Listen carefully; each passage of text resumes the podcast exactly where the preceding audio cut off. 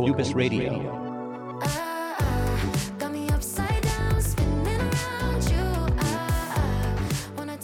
皆さんこんにちは。クーブスの斉藤です。今回はですね第、えー何回目だっけ？第14回目のクーブスラジオの収録をしています。今日はえー1月21日午前3時です。実はですねあの昨日同じぐらいの時間にクーブスラジオの第14回目収録したんですけど一通り聞き直してみたんですね。そしたらなんでかこう疲れてたのかな。こう結構暗くて。僕の声のトーンが暗かったんでもう一回撮り直そうと思って。やってます。えーと最近はですねここ数日モノグラムデザインをひたすら書いていてそれが、まあ、一段落はまだ全然してないけどお待たせしちゃってる方たくさんいるんでですけどちょっとこれ以上モノグラムデザイン考えるとあの頭ぐるぐるしてきちゃいそうだったんで一旦モノグラムデザイン期間をここで一区切りして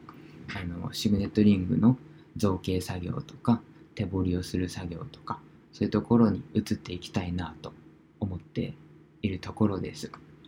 で今日はさっきまであのお手合わせをいただいている方とかあの打ち合わせ中の方にあのメールを返信をさせていただいていました。で、うん、あのクーブスにお問い合わせをくださったりご依頼をくださった方はあのご存知かもしれないですけど結構クーブスのメールってあの内容たっぷりなんですよ。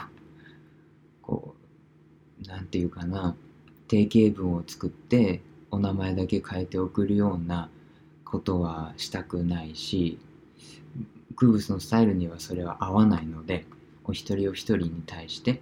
この方にはこういうことを伝えたいなとかこういうことを聞きたいなとかそういうことをいついつあの書いてるんですけどあのなのでポンポンポンポンあの返信ができるわけではないのでメールもあのお待たせしちゃうんですけどその分しっかり何度も何度もいただいたメール読んでこういうことを伝えようかなってあの読んでから数日間考えてで文章を書く時もあここの言い回しもっとこうした方が伝わりやすいかなとか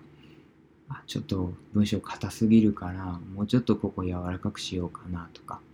そんな風にしてあの一つ一つメールをもうお手紙を書くような感じでやってます。うん。なので、あの、ご返信をいただくときも、びっくり最初させてしまうと思うんですけど、ドカッと内容が来るんで、あの、まあ、それも楽しみの一つとして、あの取っていただけたら嬉しいなと思ってます。でですね、今回はあのいつもはテーマ決めてそれについて僕が一人で話してますけど今回はなんとなんとお便りをついにいただきましたやったー しかもですね2通お便りいただきましてそれについてお話をしていきたいなと思ってます。でお便りをあのーこうお便りまではいかないけどラジオ聞きましたという方からあの最近は連絡をいただけるようになってきてでこんな感じだったよって感想をいただいたりとかこういうふうにやってるんだねっていうふうにクーブスをもっと知っていただけたりとかあラジオやっててよかったなということが日々日々増えてきてます。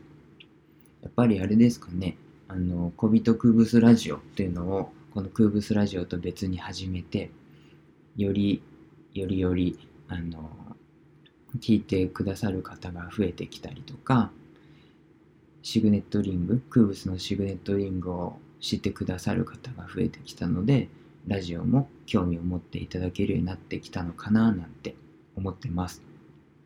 ありがとうございます。聞いてくださって。こんなに、あの、僕の下手くそな一人喋りですけれども、お休み前の、うん、なんか無音だと寝れないななんて時に聞いてもらえたらなと思って話してます。それでは早速、いただいたお便り、え2つあるので、まず1つ目からご紹介しますね。えっと、5つ目は、あの、お便りというよりも質問コーナー的な感じなんですけど、ということで連絡をいただいたんですけど、いえいえいえ、もう、ちゃんとお便りですよ。ありがとうございます。お名前は、あの、ラジオネームとつけていただけてないので、匿名なんですけど、ご紹介しますね。まず、あの、ラジオ聞きましたよということで、斉藤さんの声に癒されましたと言ってくださりました。ありがとうございます。癒されてくれたんですね。この声に。もごもごしゃべる声で。僕あんまり自分の声好きじゃないんですけど、そう言っていただけて嬉しいです。ありがとうございます。えーファン目線な質問になりますけどいいですか？ということで質問いただきました。もちろんいいですよ。ファン欲しいです。こう空物を通してものづくりやっててそれをなりわいにしてるのでもちろんご依頼をいただくこともすごく嬉しいですけれどもあのファンということで言っていただけて実はこの方あの以前あのシグネットリングオーダーをくださってで時間かかっちゃったけど一緒にいいものをということで相談しながら作り上げて今まさにつけてくださってるんですけどそしてあのファンになってくださったということでいやありがとうございます本当に。うん。ご着用してくださっている姿。うん。もう送っていただいた時から何回も何回も見て一人でニヤニヤしてますよ。りがとうございます、えーまず一つ目のご質問が斉藤さんって何歳ですか？ということで 僕は、えー先日、えーいつだ ?1 週間ぐらい前に29歳になりました。29歳、えー20代最後ですね。20代最後だからといって、急いで何かしなきゃみたいな、そんなことは一切ないんですけど、今まで通り、あの、過ごしていきます。今まで通りといっても僕結構毎年毎年去年よりもともとクーブスやってやるぞって言ってやってるので、うん、今年もそういう感じです。え具体的にあの今年やっていきたいことというのはいろいろあるんですけどそれはまだ内緒ということであの発表楽しみにしててください。29歳です。どうです？想像よりも若かったですか？それとも大人でした、えー次のご質問。お付き合いしている人っているんですか？恋愛観とか聞きたいです？ということでいただきました。うん。えー僕のそんな、そんなそんな、僕なんかの聞きたいですか？全然いいですよ。お伝えします。お付き合いしてる人いますよ。えー恋愛観。恋愛観か。うーん。なんだろうな。あんまりこれっていう恋愛観はないんですけど、なんだろうな。やっぱり一緒にいて自分がナチュラルでいられて、相手もナチュラルにいられること。そして、うん、なんだろうな。一つ一つのことに、こう、ありがとうと思いながら、笑って、時にはふざけて、で、嫌なことも相談できたりとか、こんなことあったよって言える。気使わない。うん、気使うのも大事ですけどね。あの、人と人なんで。だけど、なんだろうな。とにかく、こうお互いが自然にいられることっていうことが大事なのかななんて思ってます実はですね僕こう見えてって言ってもあのラジオなんであれですけど学生時代結構恋愛相談っていうのを受けることが多くてですね。でそれもこう男性からというよりも女性からが多かったんですよね。なんでなのか。わからないですけど、うん、別に僕がそんな立派なあのアドバイスができるわけじゃないですけど。なぜかそういうことが多くて。うん。なんでなんですかね。こうななんていうかなそのお互いに依存をあのしすぎないでいられる。さっきのナチュラルでいるっていうことと同じかもしれないけどそれが大事なのかななんて思ってます。あの今って僕が学生の時ってまだ LINE って出始めだったんであのメールだったんですよ。好きな人と連絡を取るみたいな時は学生時代あの経験ないですか？皆さんも。こうメールセンター問い合わせしてあまだ来てないみたいな。そんなことを僕もやってましたよ。うん。で今こう LINE になってすぐ既読がついたりとかすぐやり取りができるじゃないですか。こうメールよりもさらに。僕そういうの結構苦手で。うん。なんか自分のペースで返したいし相手も自分のペースで返してほしいし、うん、そういうとこもこうなんていうかな。依存しないというか自然体でいられるってことが大事なのかななんて思ってます。どうでしょう？参考参考にというか面白かったですか、うん。あのもしまたこういう全然こう作ることとか夢を追いかけることとかそういうことに関係なくても全然構いませんのでまたご質問くださいね。ありがとうございました。いつも見てますよ。ありがとうございます。それでは続いて続いてはですね、メールにいただきました。メール読み上げますね、まずは。はじめまして、ペンネーム、とびこと申します。この名前を聞いて、ピンとくる方もいらっしゃるんじゃないでしょうか。はじめましてじゃないですよね。僕は一通り読んだ後にペンネーム読み直して、あれ？と思って気づきました。2年ぶりの第13回空物ラジオを聞きました。ありがとうございます。唯一無二のシグネット作りに全力投球。本当に素晴らしいと思います。デザインを出産するには見えないところで命を削っているんですね。まさにアンパンマンでしょうか。面白いですね。私は空物産スタイルで突き進んでいいんじゃないかなと思いました。それはオーダー品とスタイルも含め全てが空物産だと思うからです。ここで話が飛んでしまいますが、世界遺産である屋久島の縄文杉は過去に台風でぽっきり折れたそうです。長い年月をかけ、自らの樹液を用いてゆっくり再生したんだとか。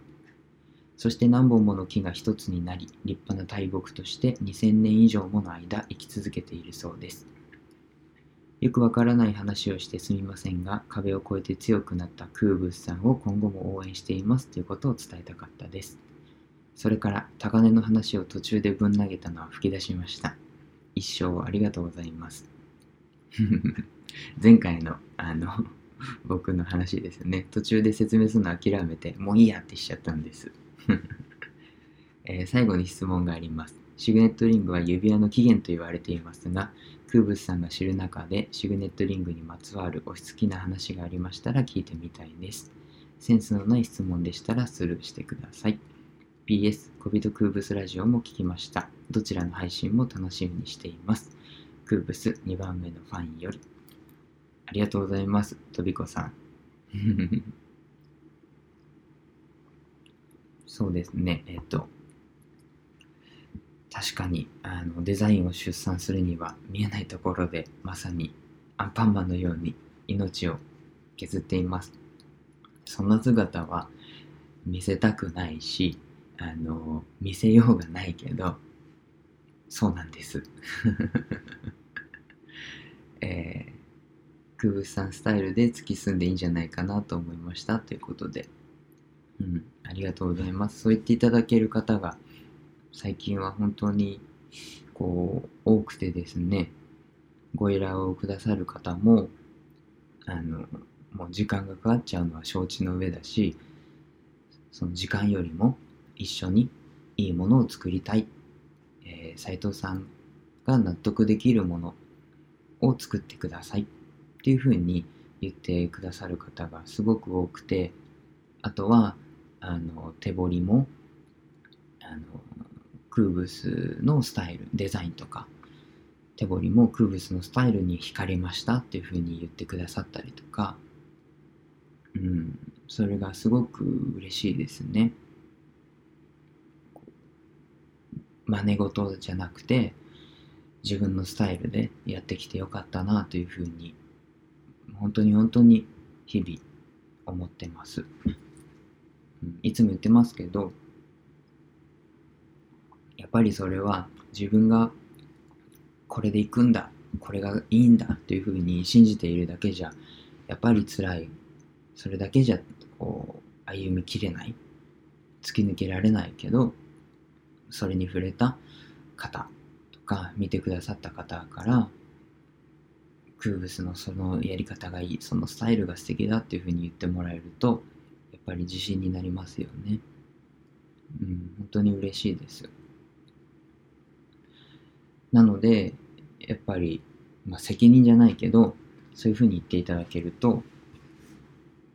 うん、こう、立ち止まってしまう時も、自分のスタイルでやっていけばいいんだっていうふうに思えるというか、うん。やっぱりやっぱり、なんというかな、うん、なんというか、やっぱりクーブスのスタイルっていうのが、一言では言えないけど、あると思うし、それがないと、クーブスはクーブスじゃなくなっちゃうから、そこだけは曲げないようにということを、常にやってます。はい。で、面白いお話ですね。あの、世界遺産の屋久島の縄文杉っていうのは、過去に台風で折れてしまったことがあって、長い年月をかけて、自らの樹液を使ってゆっくり再生をして、そして何本もの木が一つになって、立派なかっこいい大木となって、2000年以上もの間生き続けているということで、うん、こう前回の僕がこう去年心がぽっきり折れてしまって半年間何もできなくなっちゃってでもそれがあったからこそ今は強くなれたというお話を聞いてくださってこういうエピソードを送ってくれたんでしょうね。うん。そうなんだ。縄文杉もそうだったんですね、そういうことを聞くと困難なことがあってもそれをその先にさらに自分が強くなれる。そしていつか縄文杉のような大木となれる。と信じて困難がにぶち当たったとしてもゆっくりでもいいから乗り越えていこうというふうに思いますね。ありがとうございます、えー質問。これはこれは、えーついにシグネットリングの話になりましたんね今までシグネットリングの話ってしてきましたっけ？あまりしてなかったかな？うん、確かあんまりしてなかったと思うんですけど、どちらかというと、その心の話というか、そういうことが多かったんで、ついにシグネットリングのご質問ですね。えー指輪の起源とシグネットリングは言われていますが、クーブスさんが知る中でシグネットリングにまつわるお好きな話がありましたら聞いてみたいです。ということで、お好きな話、いっぱいあります。なので、どこから行こうかっていう感じですけど、まあ、今回は最初なんで、じゃあ、まず、あの、指輪の起源というふうに言ってくださったんで、ちょっと歴史のお話もしてみましょうか。あの、実はですね、シグネットリングっていうのは、時代を遡ること、紀元前3500年頃からシグネットリングはあるというふうに言われてます。想像つかないですよね。紀元前3500年頃っていうと、メソポタミア文明とか、えー古代エジプト文明エジプト文明どっちだろう？とか、そんな時代なんですよ。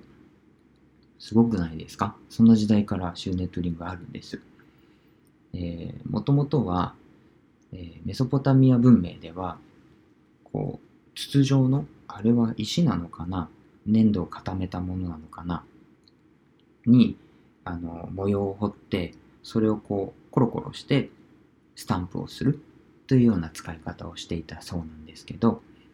最初にそういうスタンプを指輪に組み込んだのは、古代エジプト人が最初だというふうに言われています。で、あの調べていただくとわかるんですけど、もうその頃からすでに現代のシグネットリングと形が似ているんですよ。すごいですよね。もちろん、あの形はあの様々作る人によっても違うし、つける人によっても違うんですけど、もう見ただけで、あ、これはシグネットリングだっていうような形をしてます。そんな前からシグネットリングは実はあるんです。で、最初は、あの、お守りの一つであるとされていたようで、それがこう時代が流れて、実用的なものとして、こう、ハンコとして使われたりとかしていくんですけど、あの、そういう時代の話も今後していこうと思っていて、とはいえ、紀元前3500年頃からあるものなんで、多分だい、こう、一回では説明がしきれないし、僕も知識がそんなに、もちろん好きで日々調べてはいるけど、まだまだ足りないので、今回はいついつのっていうような感じで、エピソードを時代に、それその時その時の時代のエピソード、シグネットリングについての小話をこれからしていけたらななんて思ってます。今回はその導入みたいな感じで聞いてください。そんなシグネットリングなんですけど、うん、こうハンコのように使われていたということは、それがこうさ、ハンコのように使われていたのは、実際はそれよりも前だけど、それが広がったのは中世の時代なんですよ。もしかしたらご存知の方もいらっしゃるかもしれませんね。シグネットリングで、あの、ハンコを押した文書しか正式なものとして認められないなんて時代があったりとか、あとは、あの、書類とか小包とかにシグネットリングでこうろうそく溶かしてスタンプをする。そうすると、それを壊さないと中を開けられないということで、あのまだ開けられていないものですよというような証明としてもシグネットリングのスタンプは使われていたりしました。なので、お守りの一つとして生まれたシグネットリングが、徐々に徐々にその意味合いをこう膨らませながら、実用的なものとして、あの、公式にも使われていたことがあるぐらいなんです。今ではあの写真付きの身分証明書、例えば免許証だったり、パスポートだったり、あとはスマートフォンなんかで指紋のスキャンなんかがあったりしますけど、そういったものが生まれるずっとずっと前から自身の身元を証明する、表すものとして指に装着をされていたんです。それがシグネットリングで。で、それっていうのは、あの、それがこう面白いというよりも、実はですね、もっともっと掘り下げていくと、あの、こんなことも言えるなということがあって、そこに僕は魅力を感じてシグネットリング作りを始めたんですけど、つまり、シグネットリングというのは、あの他者と自らを区別して自らを表現するそんな一つのものだったんですよね。そしてあのそれは生きていく上でとても必要なことじゃないですか。こうやって話すのもそうだし書いたりするのもそうだし身振り手振りをするのもそうだし自分を表現するっていうことですよね。そんな大事な表現の方法の一つとしてシグネットリングっていうのは長い間人のそばにあったものなんです。それが僕はすごく素敵だなというふうに思っていてすごくないですか？指輪の中でそうされてきたものではなくて何というかな指輪の起源というぐらいなんでそうすべくシグネットリングが生まれてきたというかそれってすごくこう夢のあることというか素敵なことですよね。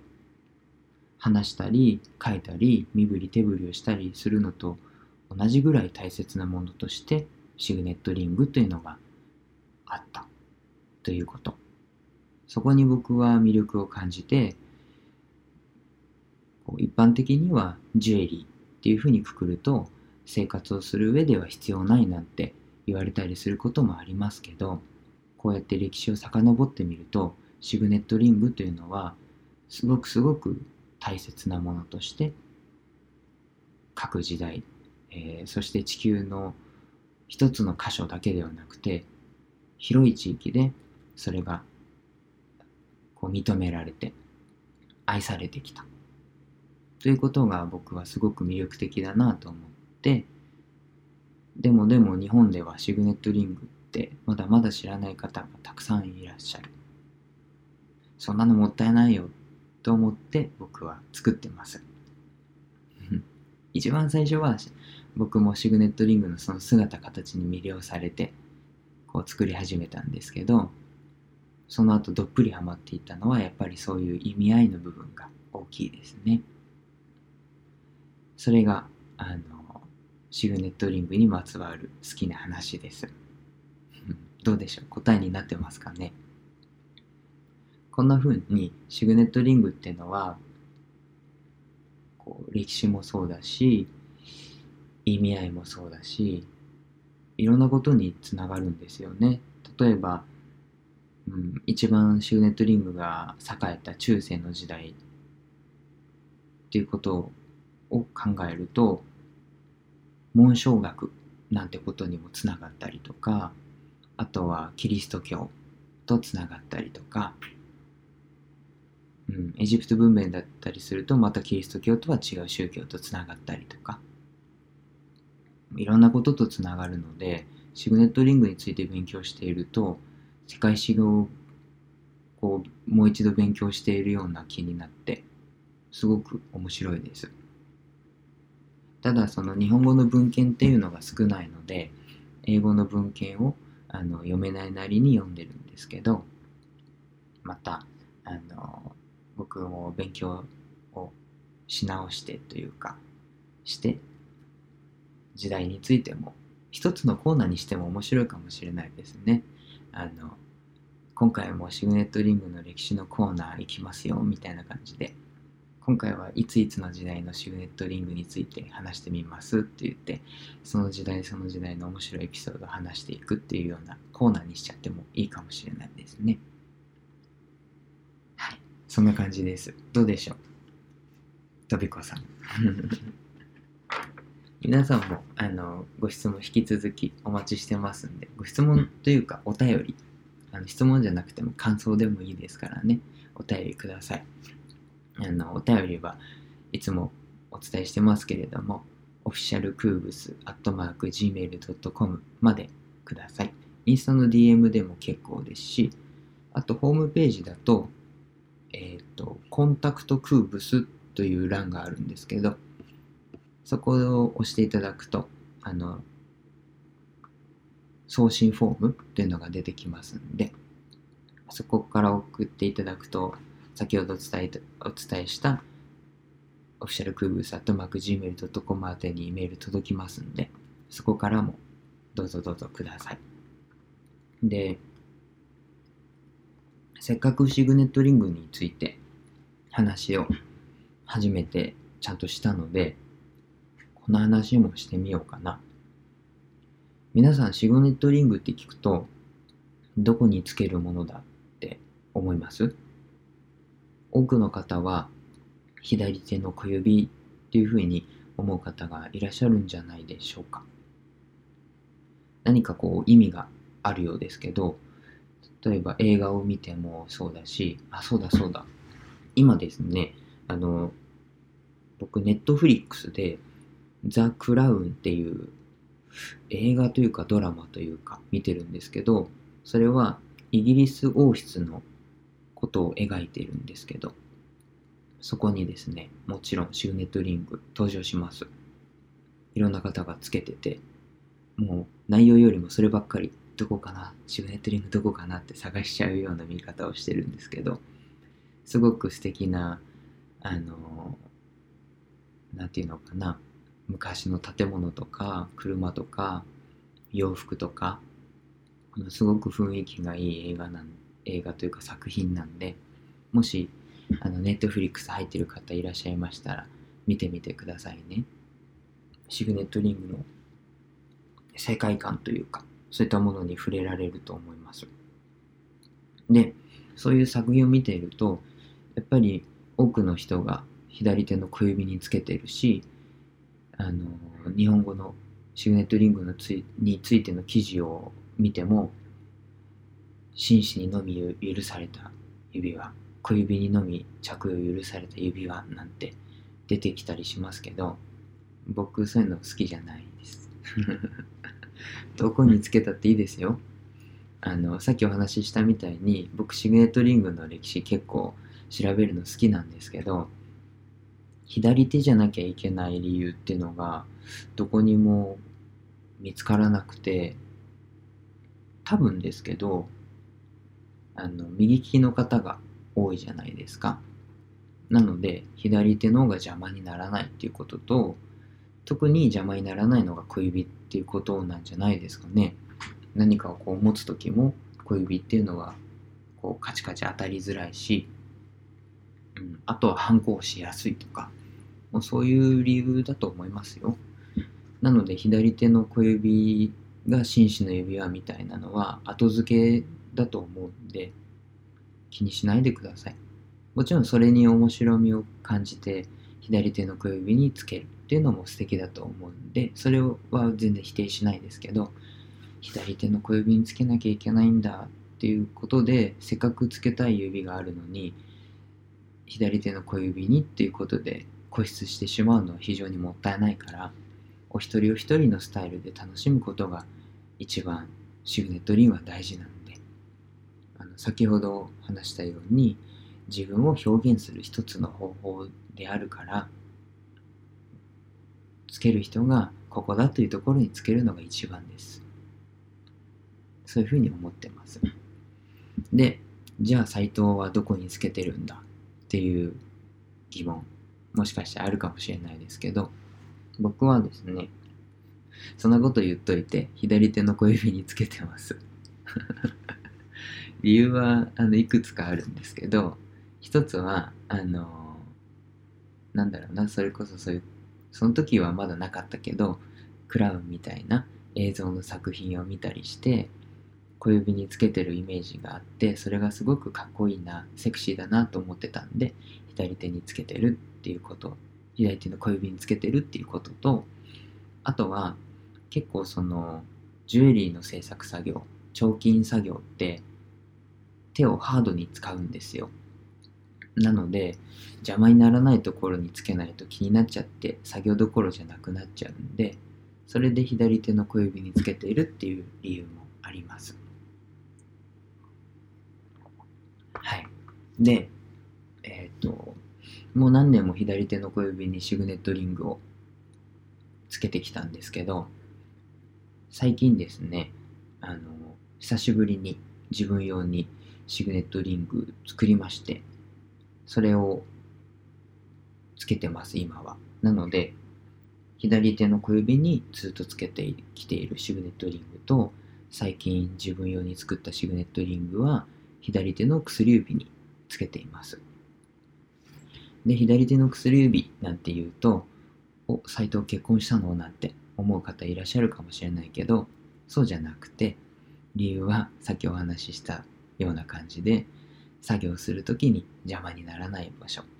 で、左手の小指はもうつけてるんで、じゃあその一個隣の薬指みたいな感じです。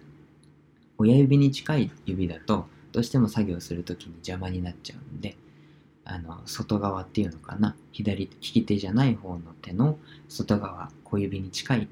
指に順につけてるような感じですね。で、なんで自分で作ったか、自分用に久しぶりに作ったかっていうと、詳しくはまた、あの、ブログだったり、このラジオだったりでお伝えしますけれども、少しお話しすると、今年今までとはまたちょっと違うというか、レベルアップした空物をお見せしたいなと思って、そのためには、やっぱり自分用にまず作らなきゃということで、